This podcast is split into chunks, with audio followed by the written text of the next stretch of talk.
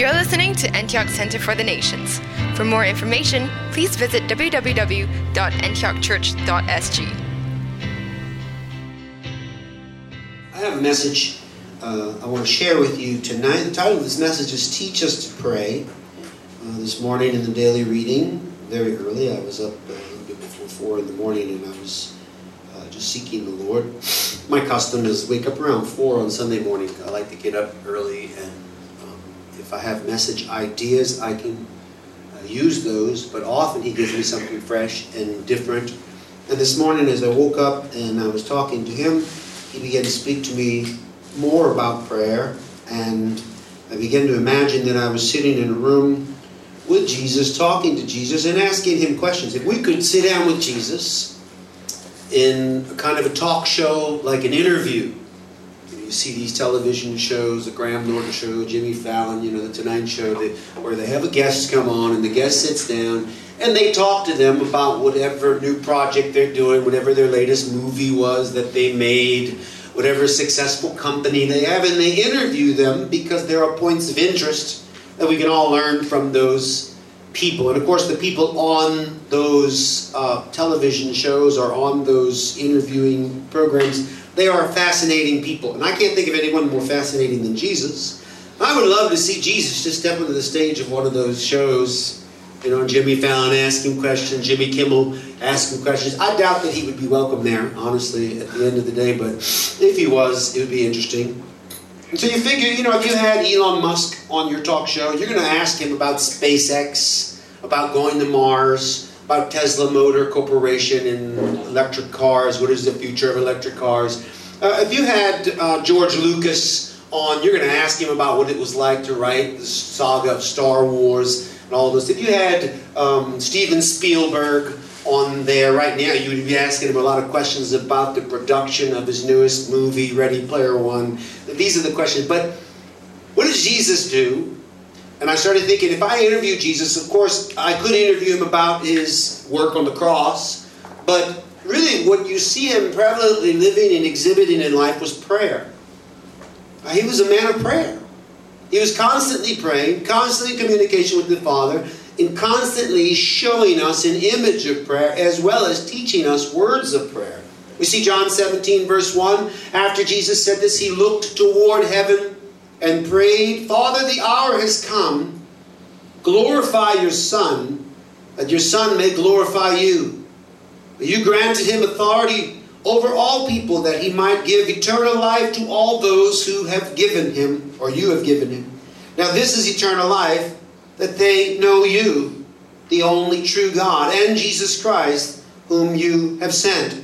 I have brought you glory on earth by finishing the work you gave me to do. And now, Father, glorify me in your presence with the glory I had with you before the world began. Now, this example of prayer is really the most complete prayer we have written that Jesus prays in the hearing of his disciples. And John, who was very close to him, was close enough to write down the entire prayer. This prayer does not appear in context of the actual prayer writing. It does not appear in any other gospel, only in John's gospel, because John was close to hear it. And it just gives us a beautiful image and we always see Jesus praying. He's always showing us that we need to pray, but also teaching us principles. And he taught us many things about prayer. And in this interview that we're making, and that's the kind of image I have, let's just imagine Jesus is sitting down with us, and we're going to ask him questions about prayer. So our basic interrogative words that we use are things like, you know, what, when, where, how, and these are the questions we're going to ask Jesus. In fact, these are five questions about prayer, and Jesus is going to answer these questions. We're going to use some other scriptures as well to answer this. So the first question that we ask the Lord is, uh, What do we pray? And he says in Matthew chapter 6, verse 9, one of the most famous passages about prayer, This then is how you should pray Our Father in heaven, Hallowed be your name, your kingdom come, your will be done on earth as it is in heaven. Give us today our daily bread. Forgive us our debts as we also have forgiven our debtors. And lead us not to temptation, but deliver us from the evil one. So to answer the question, what do we pray? I want you to think about some interesting things. If I ask Jesus, what do we pray? Jesus would begin to describe to me prayer. He would give me words. That's the first answer to the question. We pray words, but it's more than just words because he does not accept just a repetition of words, as we'll see later. But really, what he wants is a conversation. So, what do we pray? We pray a conversation with God. He does not want to simply have us come and we recite words and speak to Him on, on, on just from our perspective, but He wants a dialogue and He wants to have a conversation with us. So, really, to define prayer and what it is, of course, we know the very word prayer means a cry for help or asking because of need in your life. You're asking God for help. But then how do we do that? Well, we ask conversationally, and really this image of prayer that he gives us, and we're going to revisit this passage as it is in Matthew, also in Luke, where he gives us the model prayer Our Father in heaven, hallowed be your name. And we don't we know that we're not going to pray exactly what he wrote here, because later he says that he does not want us to pray in repetition. So that would mean if he would not contradict himself, give us this prayer, and then right after this say, do not pray like the nations do, where they think they by repeating this thing they will get. No, he is giving us an example of a conversation that he had with the Father. Because also we see John chapter 17 where he had a conversation with the Father. And he talked to the Father. Now he hears God's voice. We know that often he was going away to pray and talk. But really, the bottom line is what do we pray? We pray a conversation. When you get up in the morning and you want to talk to God, you just need to sit down and have a talk with him, just like you would with any other person. If I wanted to talk to Caleb, I wouldn't sit Caleb over in a corner and say, Now, Caleb, don't say a word. I'm going to just tell you for the next hour anything I want to tell you, okay? Just, just sit there and listen. And then I tell him for an hour. I just go ranting on and on and on and on about my life and my problems. You know, the more I tell Caleb, you can see he'll get weighed down and gets heavier and heavier. Uh, and he may have some brilliant ideas about things that could possibly be a solution for my life, but I'm not interested because this is my time of prayer. I am going to speak. And you see that's kind of a backwards idea of what prayer is supposed to be. If it's a call for help, it means that help has to be given. Given in advice, given in direction through a conversation. Now, if I talk to Caleb and I let him interject, or maybe even take the time to ask him, What do you think?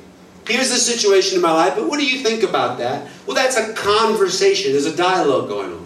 That's exactly what God wants us to have with Him. So, what do we pray? Well, we pray a conversation with Him. We talk to Him, but we also listen for Him to talk back to us. Now, categorically, if you want details of what is a prayer, ideally, I believe that this prayer is an outline for us to look at of categories, structure, where we start off here in worship and then we're going into other areas. We're asking for things, of course, but it is a conversation with Him. He does not want us to write this down on a card and repeat it again and again and again because He wouldn't have said after this that we shouldn't do that. So, what do we pray? We pray words, we speak to Him.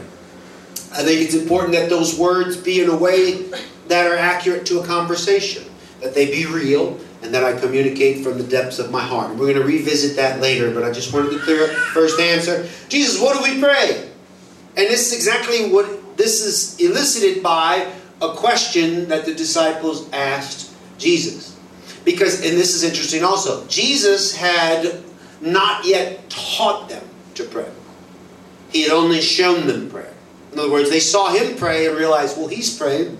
But they had also previously been disciples of John the Baptist. And John the Baptist did teach prayer. And they learned the system from him. So they said, you know, John the Baptist teaches his disciples to pray. Lord, why don't you teach us to pray? In fact, it says in one passage that they were near Jesus, they listened to him pray. He was alone praying, and he was with his disciples. And after they heard him pray, maybe even a similar prayer to the one we heard in John 17, they decided that they wanted to learn his method of prayer.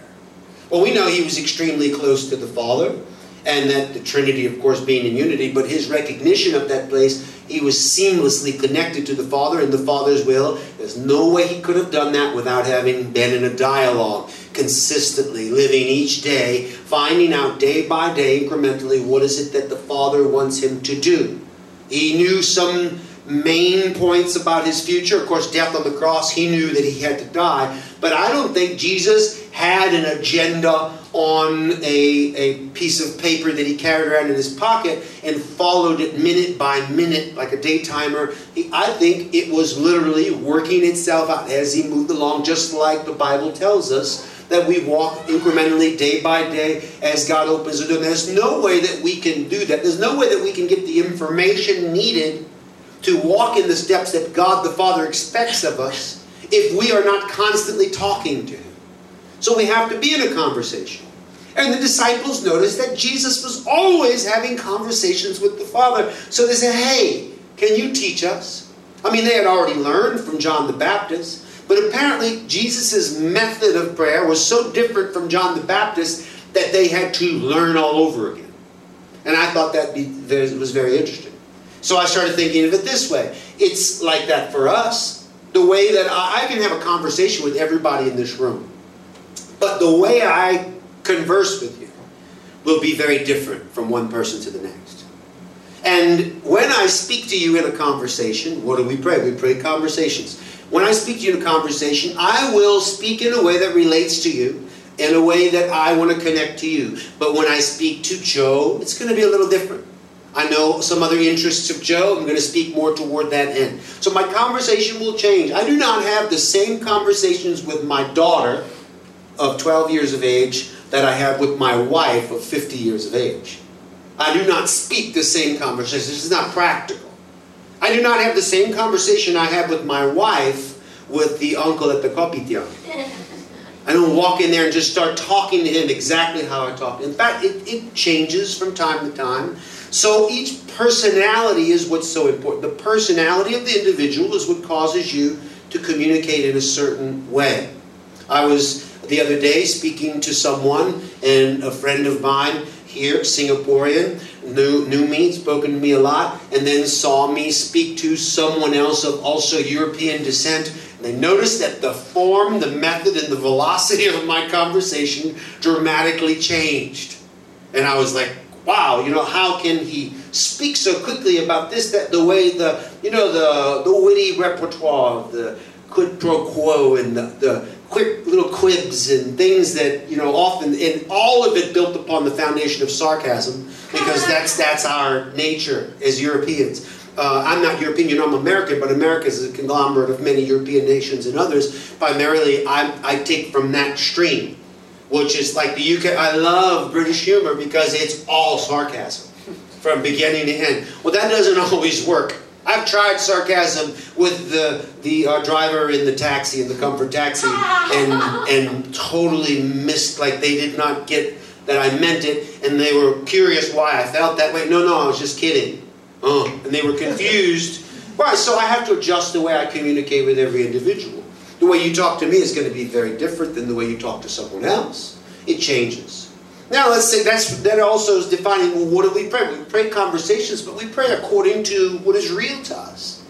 And you know, God does not want to hear you going on and on just about all your problems. He wants to hear about your problems, but He wants to hear more than that. And that's where we see different levels. We communicate with Him, we talk to Him, we thank Him for the things He's done, but we do it in a conversation. And that's where I've always taught disciples through the years look, don't get pretentious, don't get structured, but speak in a conversation. And John had a different way of praying than Jesus. So it stands to reason that you are going to have a different way of praying than how I pray. And that's good. So even then, I can't teach you an identical pattern. That's why Jesus is really kind of um, not specific when they ask him. He's very general about it because he wanted to leave them the, the artistic license to develop their conversational skills with God in a way that was personal and real to them. So that's what we pray. Then we go to the next one. The question is when do we pray? Well, Mark 1:35 says very early in the morning, while it was still dark, Some of you are afraid, I don't like getting up early in the morning. Relax, it's not the only time. I'm just reading what it says. Jesus got up, left the house, and went off to a solitary place where he prayed. And then you might think, well, if Jesus went off very early in the morning, that means that prayer is needed very early in the morning. There's a lot of people that will stake their salvation on this as a fact. That there's no other time to pray but very early in the morning. Actually, I know some very spiritual people they the most praying they do is the sound of slurping the coffee in the morning. They don't pray until night time. Um, I know uh, Elaine in Philippines. She's not a big morning prayer prayer. I remember talking to her about it. She wakes up, you know, wakes up late, and then just has her coffee, and then later. But she gets very. If you've been around her in the evenings, that woman will pray until you can't breathe. I mean, she'll just keep praying. That's her form, and God appreciates that from her as an individual and it's it's not always going to be. It's really when do we pray? The best way I can think of answering this question, and what I believe the Lord tells us, is when when it is conducive to prayer. When do you pray? Why is Jesus waking up very early in the morning? Well, first of all, he had 12 guys living with him everywhere they went. He had another 70 people near him. Then he had about a thousand or more people constantly fluttering around him. He had absolutely no privacy. His ministry got so busy at times they didn't have time to eat. His family thought he was going crazy. They came to take him by force, it says, and put him in an insane asylum if possible because they thought he was out of his mind because he was so busy. So the only way he could have a private conversation with the Father was to wake up while everyone was still snoring, and I always picture him tiptoeing over the bodies of the other 12 to get out of there because later you're going to see one passage that, that when this continues, we'll read it later, where it says, Where were you? Everybody was looking for you. And because Jesus, exactly, he, that was the whole point. He wanted to get away. When do we pray? We pray when we can be concentrating and focused on our conversation with God.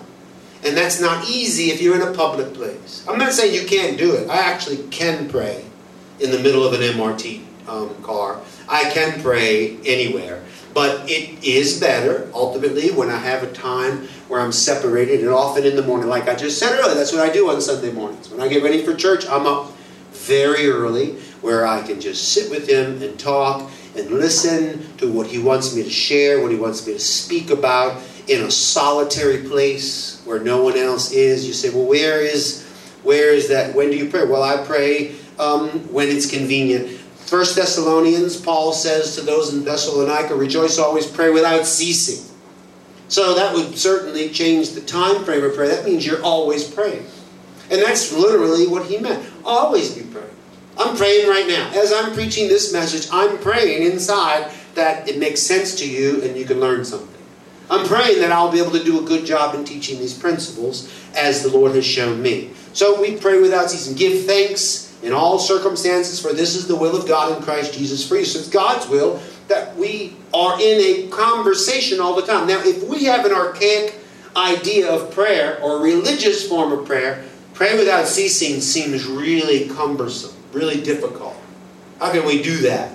Why? Because we picture hands clasped together, maybe on our knees. You know, you're wobbling around on your knees everywhere you go because I have to. What are you doing? Well, I'm praying without ceasing. I can't stop praying. Or maybe if it's uh, a religious form, because there's all different forms, and we're going to talk about that later concerning religiosity and prayer. But when do we pray? Well, we pray when it's convenient, is my answer. We pray when, it, when we can make it mean something, when we can connect. Think of it this way if I have something important to talk to you about, I don't just in a standing moment talk in a big crowd of people. No, it'd be better that you and I go somewhere and speak over a cup of coffee where we can look in each other's eyes and actually talk. And the more serious I want, the more clearly I want to communicate with you, the less people will be involved in that conversation. Is that not true?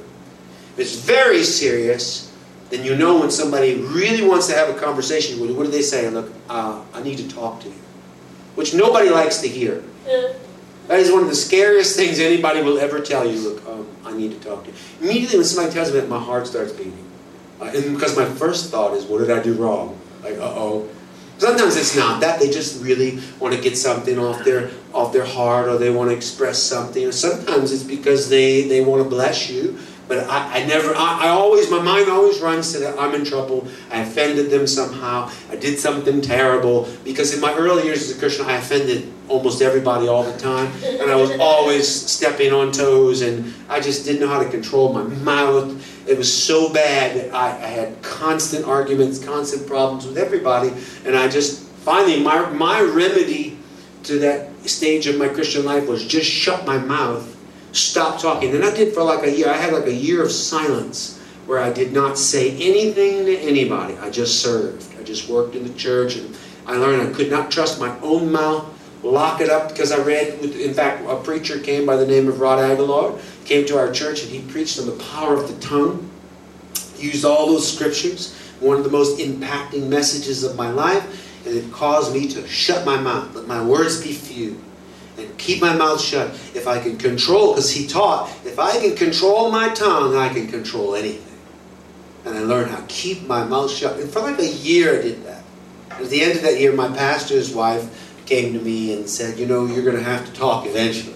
Now, it's not that I wasn't talking at all. If I was asked something, I would answer. But I was not looking for conversations with anyone because I couldn't do it right. But when it's good, when you can communicate clearly, you do so. That's when you pray. The next one is uh, where. Where do we pray? Well, um, we pray alone. Where? In a place that you can be alone. But when you pray, go into your room, close the door, and pray to your Father who is unseen. Then your Father who sees what is done in secret will reward you. And of course, there's two dimensions in where. We pray alone sometimes, but as you know, we also pray in a group. But first, in talking about praying alone, we already know why? Because looking at prayer as a conversation, and that what we do when it is a time that is convenient, well, where do we do that? Well, I don't know where you pray in the physical location, but here there is a reference about closing the door to a room, which in my house ideally is the toilet, because the bathroom um, my family, we do a lot of things together. We eat together. We watch TV together. You know, we go out together. We go see movies together. We have fun together. We play games together. But we do not use the toilet together. I don't say, hey guys, come on, daddy has to pee. Let's go. Everybody come in the bathroom. No, it's a very private place. I'm not going to have people come in there. So as a result, I'm, I'm by myself in the bathroom, alone and really, that's the door I most frequently think of as the door I'm closing. And in what I have to pray, I don't want anyone else to hear half the time anyway, because it's very personal, intimate things. But I need to get it off my chest sometimes, and I like to tell God. So I take another step, then I go into the shower and I turn the shower on. The noise of the shower drowns my voice out is very serious, I'll start crying, I'll break down. I have spent many, many hours on shower floors under the water crying like a baby. I don't want somebody to see that. Matthews would think much less of me. You know, he would think, what kind of man is that? He's a wimp. He's always whining in his bathroom on the shower floor. Well, that's none of his business, you know. I'm not supposed to show someone that. So it is very intimate. And where do I pray? I pray alone it, it really depends on what I'm praying too. If I'm praying the personal, intimate things of my life, I'm not going to have that conversation with just anybody. I'm going to have that conversation with someone who I can absolutely trust, which would pretty much be no human. Pretty much only God can I absolutely trust. I can trust people to a great degree, but really, God is the only one I can trust 100 percent. And this is the thing there's nothing I can tell God that's going to shock him. God will never say, oh, no. You know, he always knows exactly who I am, what I am. He knows me better than I know myself. And most of the time, when I finally speak about something that makes me emotional with him, I maybe break down, and it, it's like his the feeling I get from him is like it's about time I've been waiting for you to talk to me about this. Like he always is waiting to heal, to help, to deliver, to lead me, to make changes. His kindness leads me to that kind of transformation. So we pray alone is another scripture that says in um, the next one, very early in the morning while it was still dark, Jesus got up, left the house, went out to a solitary place where he prayed. We read that earlier, but it says Simon and his companions went to look for him. And when they found him, they exclaimed, Everyone is looking for you. and like I said, that's the point. He wanted to be alone. So Jesus exemplified and taught prayer alone. But there is another dimension of prayer. Of course, there's another passage we see in Matthew 14 23 after he had sent the crowds away. I mean, you know, sometimes you just need to send the crowds away, send the people away. Uh, he went up on the mountain by himself to pray. And when it was evening, he was there alone. Now, this is interesting. I like the idea of the mountain because often I've been on mountains around the world in different countries. And when I'm on a high place, in like in India or in Mexico, this past trip, we I went up, you know, above six like six thousand meters high. That's pretty high. That's where you can't breathe well, and you're gasping for air. And there were sometimes I was there in a higher altitude, and some of the views are amazing. And honestly, when I see those views from the mountain, I always think of God. I don't know if you do that, but I always think God is so big that He made all this. And it's interesting this concept of the mountain. Now we have to be careful. We can create a physical place that we pray. And most people do when they pray alone, they have a special place. Some people have a little prayer corner in their house. Some people will have a little desk that they like to sit at. That's all good. Jesus had that by the way. Jesus had certain place it says in the Greek, a certain place which was a designated place that he would often go to pray. Now I'm sure that was not his only place because his disciples knew about that one. So he had to have other places where the disciples did not know. And, he, and that's why I always think I think he was having transfigurations pretty regularly, like the Mount of Transfiguration. But that was only one time that he took those three guys to see it. Because he wanted to show them again, look, if you really pray right, this can happen. Boom! And he's glowing like light, supernatural experience, and he did that to show them that his communication with the Father was valid, real, so much so they could hear the Father's voice, which also proves to us that he was having a conversation with the Father. There's more than a few times that people heard the voice of the Father in conjunction with Jesus. Jesus did not need it because he knew it was a spiritual context. That's why he said, Father, thank you. Uh, I didn't really need to hear it, but they heard it, and that's good for them because he had that spiritual, just like most of us, not, not all of us have heard an audible voice, but we have heard voice of God. We've heard by impressions, by feelings, ideas, and you know it when you hear it because it's alive and you get excited about it. But I was thinking about the mountain. He went up on the mountain by himself to pray. The other day I was talking to a sister that came to visit, and uh, it was very interesting she started talking about a mountain concerning prayer, and that is Prayer Mountain in Korea. Paul Yonggi Cho's ministry. If you don't know Paul Yonggi Cho, he's a, a great writer, and he taught a lot about prayer. One of the biggest churches, you know, his his ethic of life is pray and obey. Just pray and obey. And I've read his stuff, very interesting. But he in their ministry that they have a prayer mountain. This sister that came, it was the, I think Eric, you brought her, the sister from the church. Yeah, she was telling us a testimony about the fact that she went to the prayer mountain, and I love the story because she said she was so excited to go. Uh, she got her ticket and she planned the trip and she flew there very excited to go to, you know that was all like a vision she had desire she had was to go to prayer mountain she wants to go. I mean, I, I think it'd be cool to go see it. If you, how many of you been to Prayer Mountain? I think a couple of you, yeah. So I, I would be great. I wouldn't mind seeing it. But this story I love because she went, and the day that she was going to have transportation take her from her place she was staying to Prayer Mountain, she was getting ready that morning, getting ready to go up to Prayer Mountain, and she said, all of a sudden, the power of God filled her room where she was, like I guess hotel room, right? She's at the hotel. Power of God filled the hotel room. And it's one of the most amazing experiences, the, the glory and the power. She was reminiscing about it because she, when she came to the service here during the week, the Holy Spirit was very present and she, oh, I know God's presence. And she said, and there in that room, God basically asked her, where was she going? And, and he, she was like, well, the, the mountain the prayer, and he said basically, here's the mountain right here.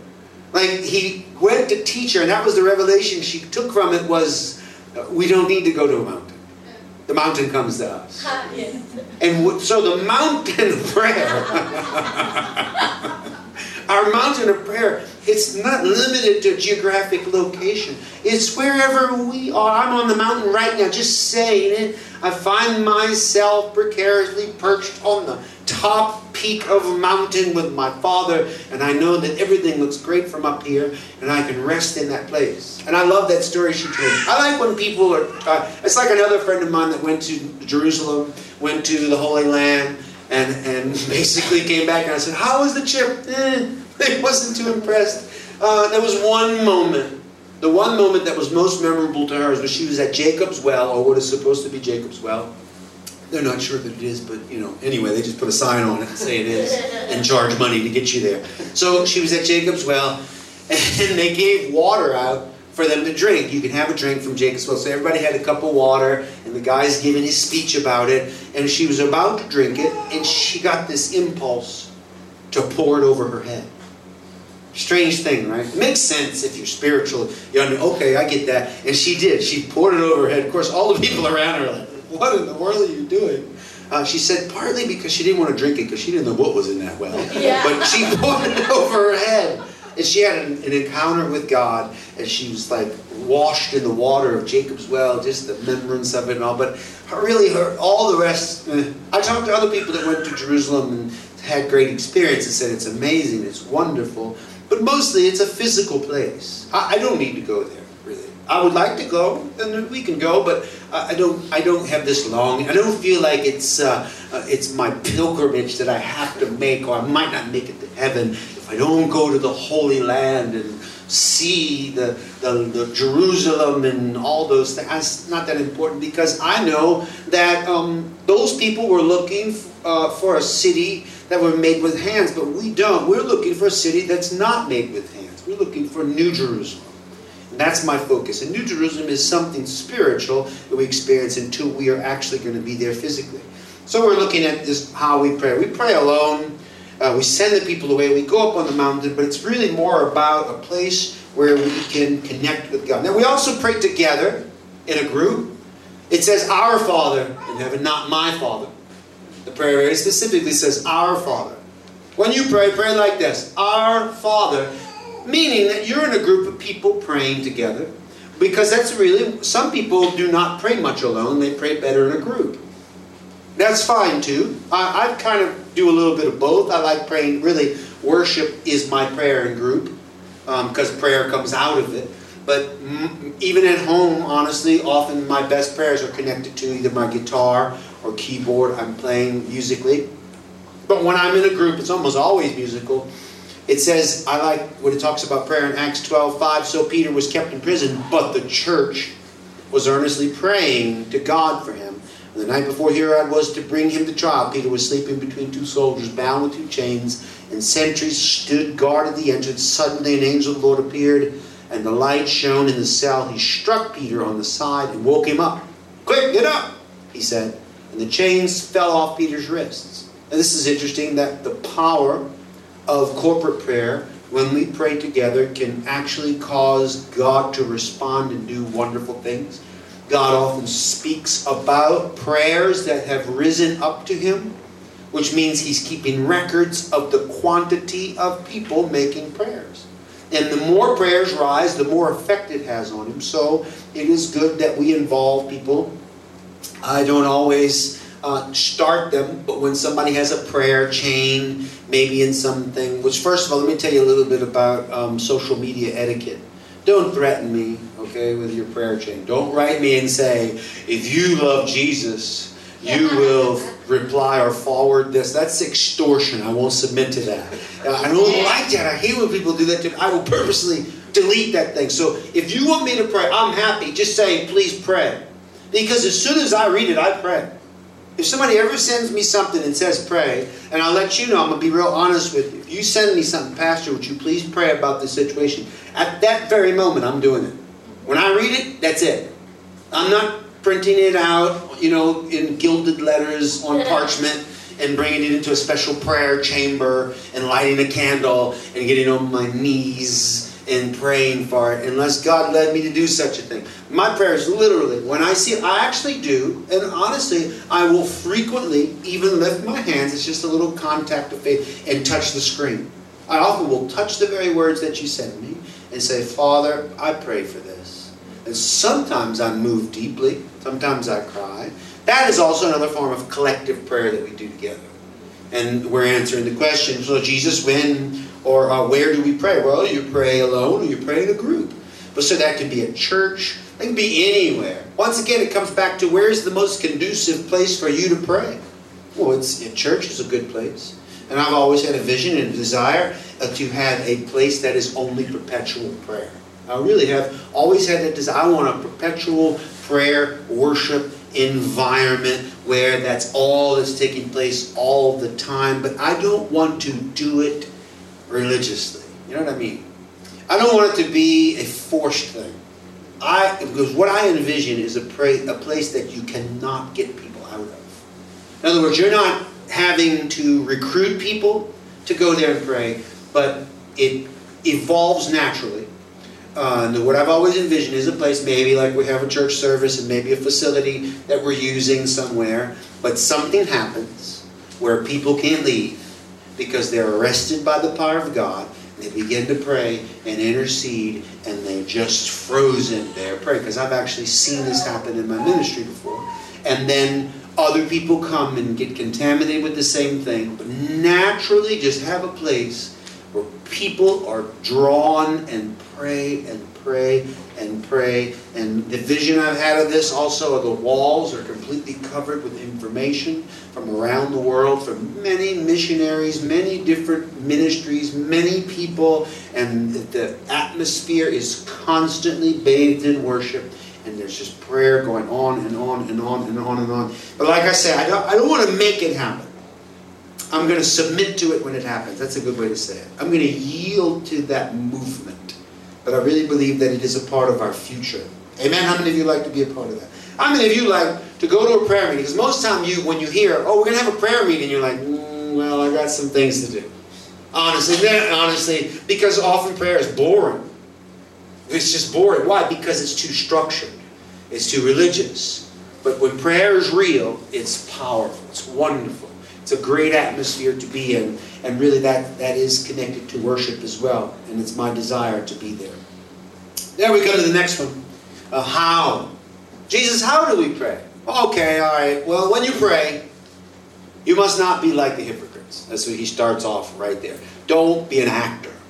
Don't put on a display of something that's not genuine and real to you. Don't, don't be pretentious about the way you pray. In other words, listen to yourself when you pray and ask yourself some very serious questions. When you pray, record yourself praying. That'd be a good idea. Set a recorder, you go into your prayer, record yourself praying, and go back and listen to it. How does it sound? Uh, do you develop a style? I've seen it to extremes. I've worked in denominationalism, I've worked in different churches around the world. I've seen people that, that the pendulum swings so falsely, so far into acting, that it is very dramatic. And they will have a straight face till it's time to pray, suddenly, oh, Father, Father. And some of them will actually get into crying, oh, God, you Lord.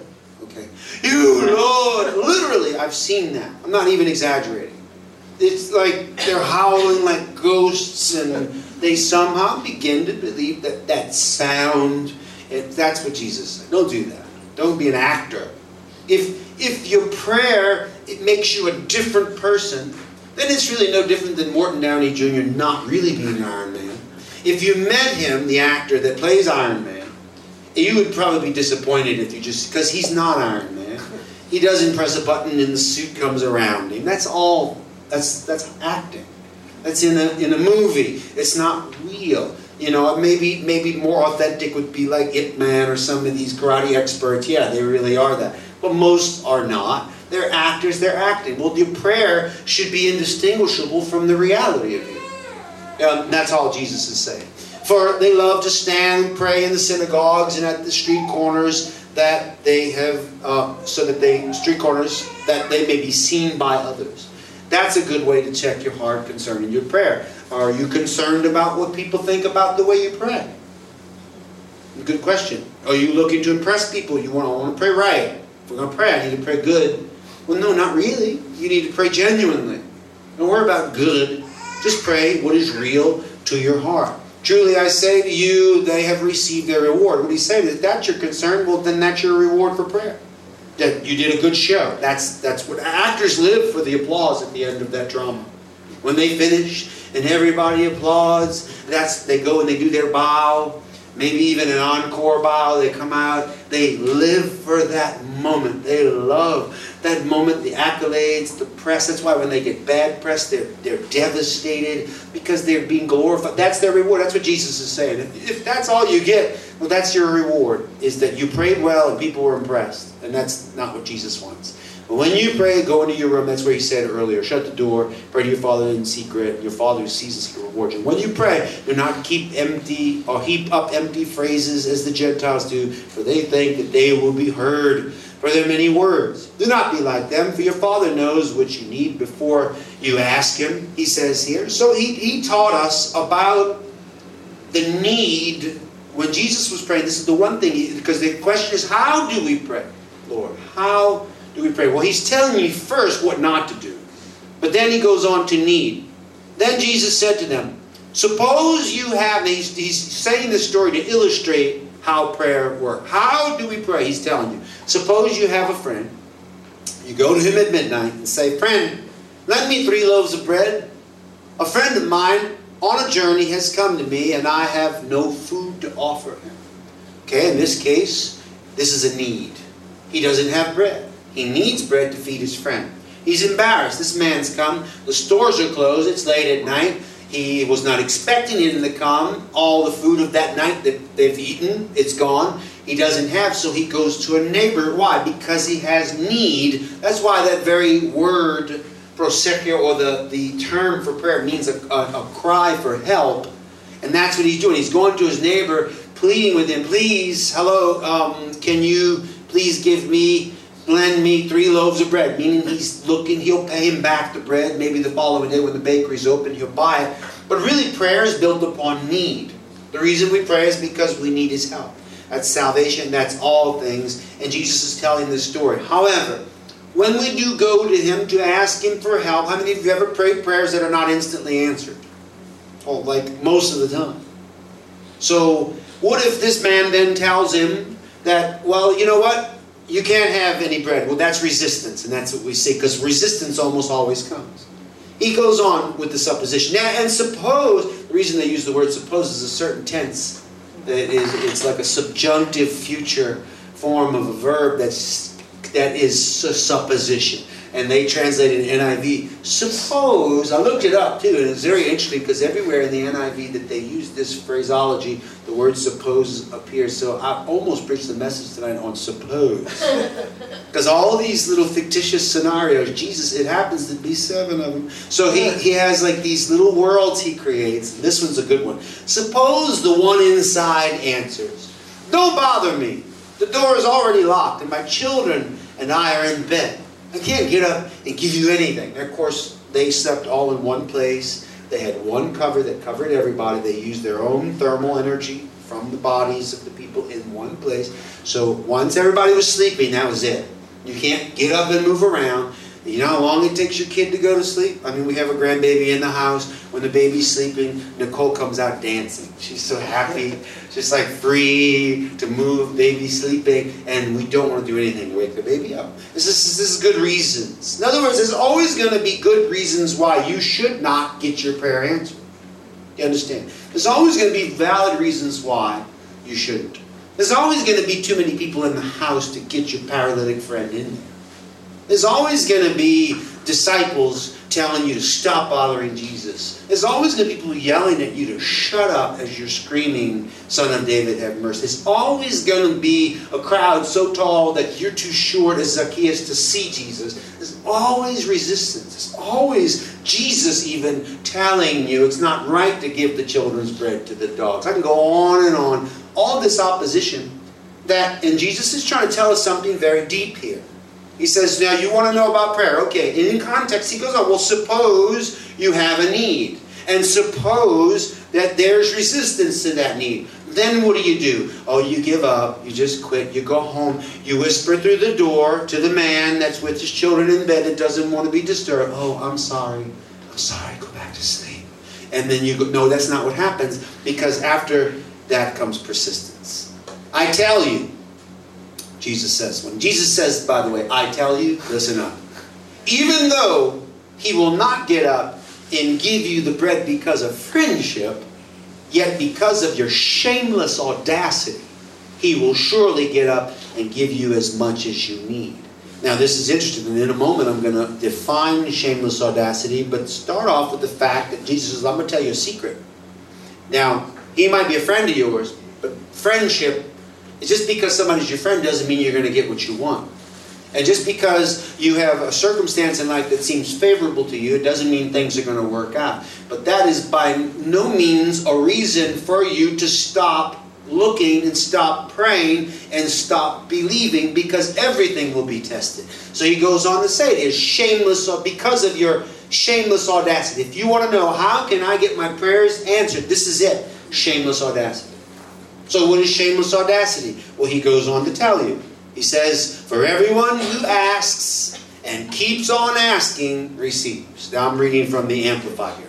And he who seeks and keeps on seeking finds, and to him who knocks and keeps on knocking, the door shall be open. Which of you fathers, if your son asks for a fish, will give him a snake instead? Or if he asks for an egg, will give him a scorpion? If then though you are evil, know how to get good gifts to your children, how much more will your Father in heaven give the Holy Spirit to those who ask Him? So here this is interesting. Jesus is saying, and it's translated more accurately to the tense of the continuous progressive, everyone who asks and keeps on asking. In other words, he's saying, when you go to the neighbor's house and they say, go away, my children are sleeping, stop bothering me, don't listen to that. He's saying you need to be shameless and audacious. At that moment, say, I'm very sorry, but I need the bread. And he's going to say again, don't, but you just keep asking. That's what this is saying. Whoever asks, it keeps on asking. If you keep asking long enough, even though that, that man is, he knows that if you keep asking, you won't shut up, or even worse, if you're knocking, the one that knocks and keeps on knocking, you're going to wake up the kids anyway. So by some way or another, he's going to find the way to get the bread to you. Maybe just reach out, grab the bread, and throw it out the window. Something can happen that is maybe not the conventional or normal way. It might be an unorthodox way that God does it, but He will do it if you don't stop. You have to keep seeking, keep seeking. So the how, Jesus, how do we pray? He says with shameless audacity. Bottom line. You ask Jesus how to pray. He says, You ask, you just keep asking. Don't stop. Just don't stop. Keep asking, keep asking. Keep, and he likens it to children here. He says, A father with a child, because we've all been. If you've ever been a parent or an aunt or an uncle or had to watch children, you know how their little brains work, and you know how divisive they are, and you know how powerful they are to get out of you because of their shameless audacity. They can get anything from you they want. Because they will ask for candy and you will say no. And they will say, please. And you will say no. And they will say, please, please. And you'll say no. And they'll say, please, please, please. And they'll keep adding please. They won't stop. You're going to have to physically reprimand them, bind them, put a gag in their mouth or something. They will not listen to you. They will keep asking. But I know because I've had three children, and all of them, my daughter still does it to me to this day. Uh, he'll, she'll often say, uh, Daddy, can you take me go get noodles? The food I'm like, no, no, I, I don't want to do that right now. Please, please, no, I'm tired. I don't want to do it. Please, can we go get noodles? Please, please, please. And she'll sit there and stare at me and wait. And I'm like, no, I'm watch TV. I'm relaxing, but she keeps asking, keeps saying, Eventually, I know I'm not going to have a moment's peace if I don't get that girl noodles. And, and I start thinking, it's really not that far away. It's just a block away. It's right, the food court's close by. I can take, all right, come on. And she's happy because she got what she wanted. But my first answer was no. That's why he says, if we know how to give things to our children, if we know how to bless them because of their shameless audacity, our Heavenly Father even more so. And I'll tell you this concerning the most important thing, the Holy Spirit that we ask. And a lot of people, we were just talking about this a moment ago, somebody that did not have the ability to speak in tongues decided because they didn't get it that it's not a valid thing. And that's interesting. They just weren't, they didn't have the audacity, the shameless audacity enough to seek until they got it. Because you all know my story. It took me a year to have my first real encounter with God. A year, shamelessly banging on the door of heaven for 365 days before that first real encounter. And ever since then, I find the same. Often we're in worship and we're kind of coming against, sometimes you feel that barrier. And what happens? Well, I just keep shoving. I just keep pushing. I keep pushing. I, I pull out all the tricks. How can I? I try to. I try to woo Jesus. I get quiet. I get loud. I get quiet. I get loud. And sure enough, eventually, because we're not quitting, it's like boom, boom. We keep knocking on heaven's door. We have a release. We break through, and we're being touched because that's what He wants us to do. That is how we pray. A lot of people don't get what they want because of that. Now, the last one, we're going to end with this. Almost done. Why do we pray? Well, it's a good question. Worship, guidance, and need. These are the reasons in order of importance in our prayer. Why will we pray? Hallowed be the name so that we can worship the Lord. And that's where it all starts. We hallow His name. Don't ever walk into the presence of God and throw needs in His face first. You first love Him. If I walk in the kitchen and my wife is there and, and I just step in and say, hey woman, fix me breakfast, uh, that's going to be a lot less possible for me. She might throw an egg at me. I mean, my wife has strong character, so she would not appreciate me walking in the room and demanding something. So, but if I go in there in in terms of husband wife, if I worship her, Good morning. How are you? A little kiss on the cheek, and uh, you want some coffee? I'll make you some. coffee. Often I bribe her with coffee. I make the coffee in the French press, make it nice, put the right amount of milk and everything in there, and then she'll say, "You want some breakfast?" I'm like, "Oh, okay, yeah." uh, what you making? Some bacon? Oh, yeah, I think I'll eat a piece of bacon. By what? By first taking care, offering something to her, being nice and worship is what we do to the Lord. When we go into the presence of the Lord, make Him coffee and offer it to Him. In other words, worship Him. Thank you for all you've done. Thank you. And name His names if you have to. Guidance. Why do we pray? Well, we pray uh, for guidance. Your will be done. Lead us not to temptation. Both of those things are asking Him for direction for His will, not your will, because we don't know His will. Anybody ever tells you they know the will of God completely for their life, they're lying to you. We don't. We incrementally know it day by day. The steps of the righteous are ordered by the Lord. We do not know our way. We have to ask Him. Even Jesus, that's why Jesus every single day was praying the way that he was praying, because he was discovering the path as he went along. Guidance. We need wisdom. We need guidance. Uh, don't lead us into. You can actually ask Him not to lead you into the trials of life. God, I would like today not to be another trial. Is it possible I can take a break from this constant hardship. Can I, I've, I've had conversations with that like that with the Lord before, where it seems like every day is a trial, and it just gets wearisome that you're just tired of. Says God, just how about a breather today? How about a day off? How, lead me not into temptation. Let this day deliver me from the evil one today. Just maybe tomorrow I can face it, but and He will answer that prayer. I've often found a happy day in the middle of a hurricane. It's like the eye you're in the eye of the hurricane until it comes to the other side, but at least you have a respite for a while. But anyway, you ask Him for His guidance. I find life to be kind of like a hurricane, and guidance is just keeping up with the eye. As it moves, you just stay in the eye, and there's no wind. You just ever, all the wind is around you, and that's why Jesus could sleep in the boat. Need, yeah, it comes down to that. We established earlier that that's why we do pray out of need, and that's the meaning of the word. Give us this day our daily bread. You're asking, Lord, to give you something. Today, give me the bread. That's, of course, provision for our lives. Why do we pray? We pray to worship, we pray for guidance, and we pray because we need things. These are the things we saw. Teach us to pray. Five questions about prayer what, when, how, where, why. Uh, what do we pray? Oh, well, we pray conversations with the Lord.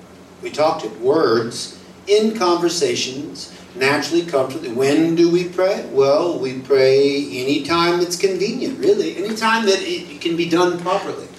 I say pray. If that's nine time for you, that's fine. How many of you have ever been up at 3 o'clock in the morning and just occurs to you, just pray. And you talk to the Lord. It's like He will wake you up sometimes. You think, why would he wake me up at 3 o'clock in the morning? That's very rude. Because it's the only time he can really talk to you sometimes. Yeah. Is at that time. Because that way everybody's sleeping. That's why Jesus got up so early. I'm sure Jesus sometimes cheated himself some sleep so that he could get away. Uh, you don't know. Maybe he went out there, prayed, and then fell asleep. And got there. I've, I've done that before. I've gotten up very early, prayed, and felt the release, and went back to sleep. And then wake up later on in the middle of the day. So when, when, when it's convenient, when it works, how? Well, he talked about first how not to. Hey, Jesus, think about it. Jesus came down as a representative of the Father. He looked at man and the way that man was talking to God and decided this is all wrong. You guys are doing this wrong. And that was his approach in teaching. Was look, don't do this, okay? Don't do this. He gave a bunch of don'ts first. Don't pray like this. Don't say that. Don't do this. But when you pray, okay. Then he finally said, now when you pray, just pray like this. Our Father who is in heaven, hallowed be your name. So he taught us how. Not repetitions, not as an actor, not with any falsity, but with honest sincerity, openness, and simplicity. And where do we pray? Well, we pray alone in whatever place. If it's a room where we can close the door, we do that. Uh, but we pray intimately alone with Him. But we also pray where? In a group together. We pray collectively. And that's where God can do great things as the church prays. Anything is possible if we join together, we agree, two or more in His name, He's there in the midst, and whatever we ask, He does. And finally, number five, why? Well, we pray because we need to worship the Lord. And I, that's what I do in my prayer all the time. I worship Him. And I ask for His guidance. God, help me, give me wisdom. Tell me what to do. Uh, how many of you ever felt like your back is against the wall? You don't know what to do. So you ask Him, what do, you, what do I do? What do I do? And, and He doesn't always tell you but at least he's there, and you just kind of go on anyway. Well, okay, but you have fellowship, and things work out. They always work out. I have found it. I've, I'm here today alive, and everything always works out. Uh, finances, everything always works out. All the bills eventually get paid. I never have figured out how it all happens, but it does. And 33 years into this relationship, I've, I've not known even one single time he did not work everything out. But why do I worry? I don't know why I worry. Because I'm stupid. We don't need to worry. That's why Jesus made fun of worry. It makes no sense. Jesus was like, look at life. Look at look at the birds, okay? You're like the bird. Your father cares more than you about you than a bird. And the bird is not worried. And I think of that every time I go to the food court and see those myna birds coming. And the dumb pigeons. You know how stupid pigeons are? They're, Pigeon's always like an idiot. Like, and then the myna birds are always really smart and careful. And it's really fun to watch them. But he feeds both the idiot bird and the smart bird. And the little sparrows are even cooler because they will swoop in and steal something from out underneath the pigeon before the pigeon can even respond. And the sparrow will take it. So they all get their part. They all eat. I like when one myna bird goes in the trash can and the other myna bird stands on the outside guarding waiting for someone to come while and then they take turns. You ever see they'll actually play teams and do things? Really fascinating. Why do they do that? Because God loves them. And He has His eye on the sparrow. How much more us? And that's my when I go to pray, I know that. I'm not going to figure everything out. I'm not going to understand life. I just prayer is the time that I just give it to Him. Just take give Him the control. Say, do what you want, how you want to do it, when you want to do it. Amen. Thank you for listening to Antioch Center for the Nations. If you would like to support our efforts, please consider making a donation at www.antiochchurch.sg. Thank you.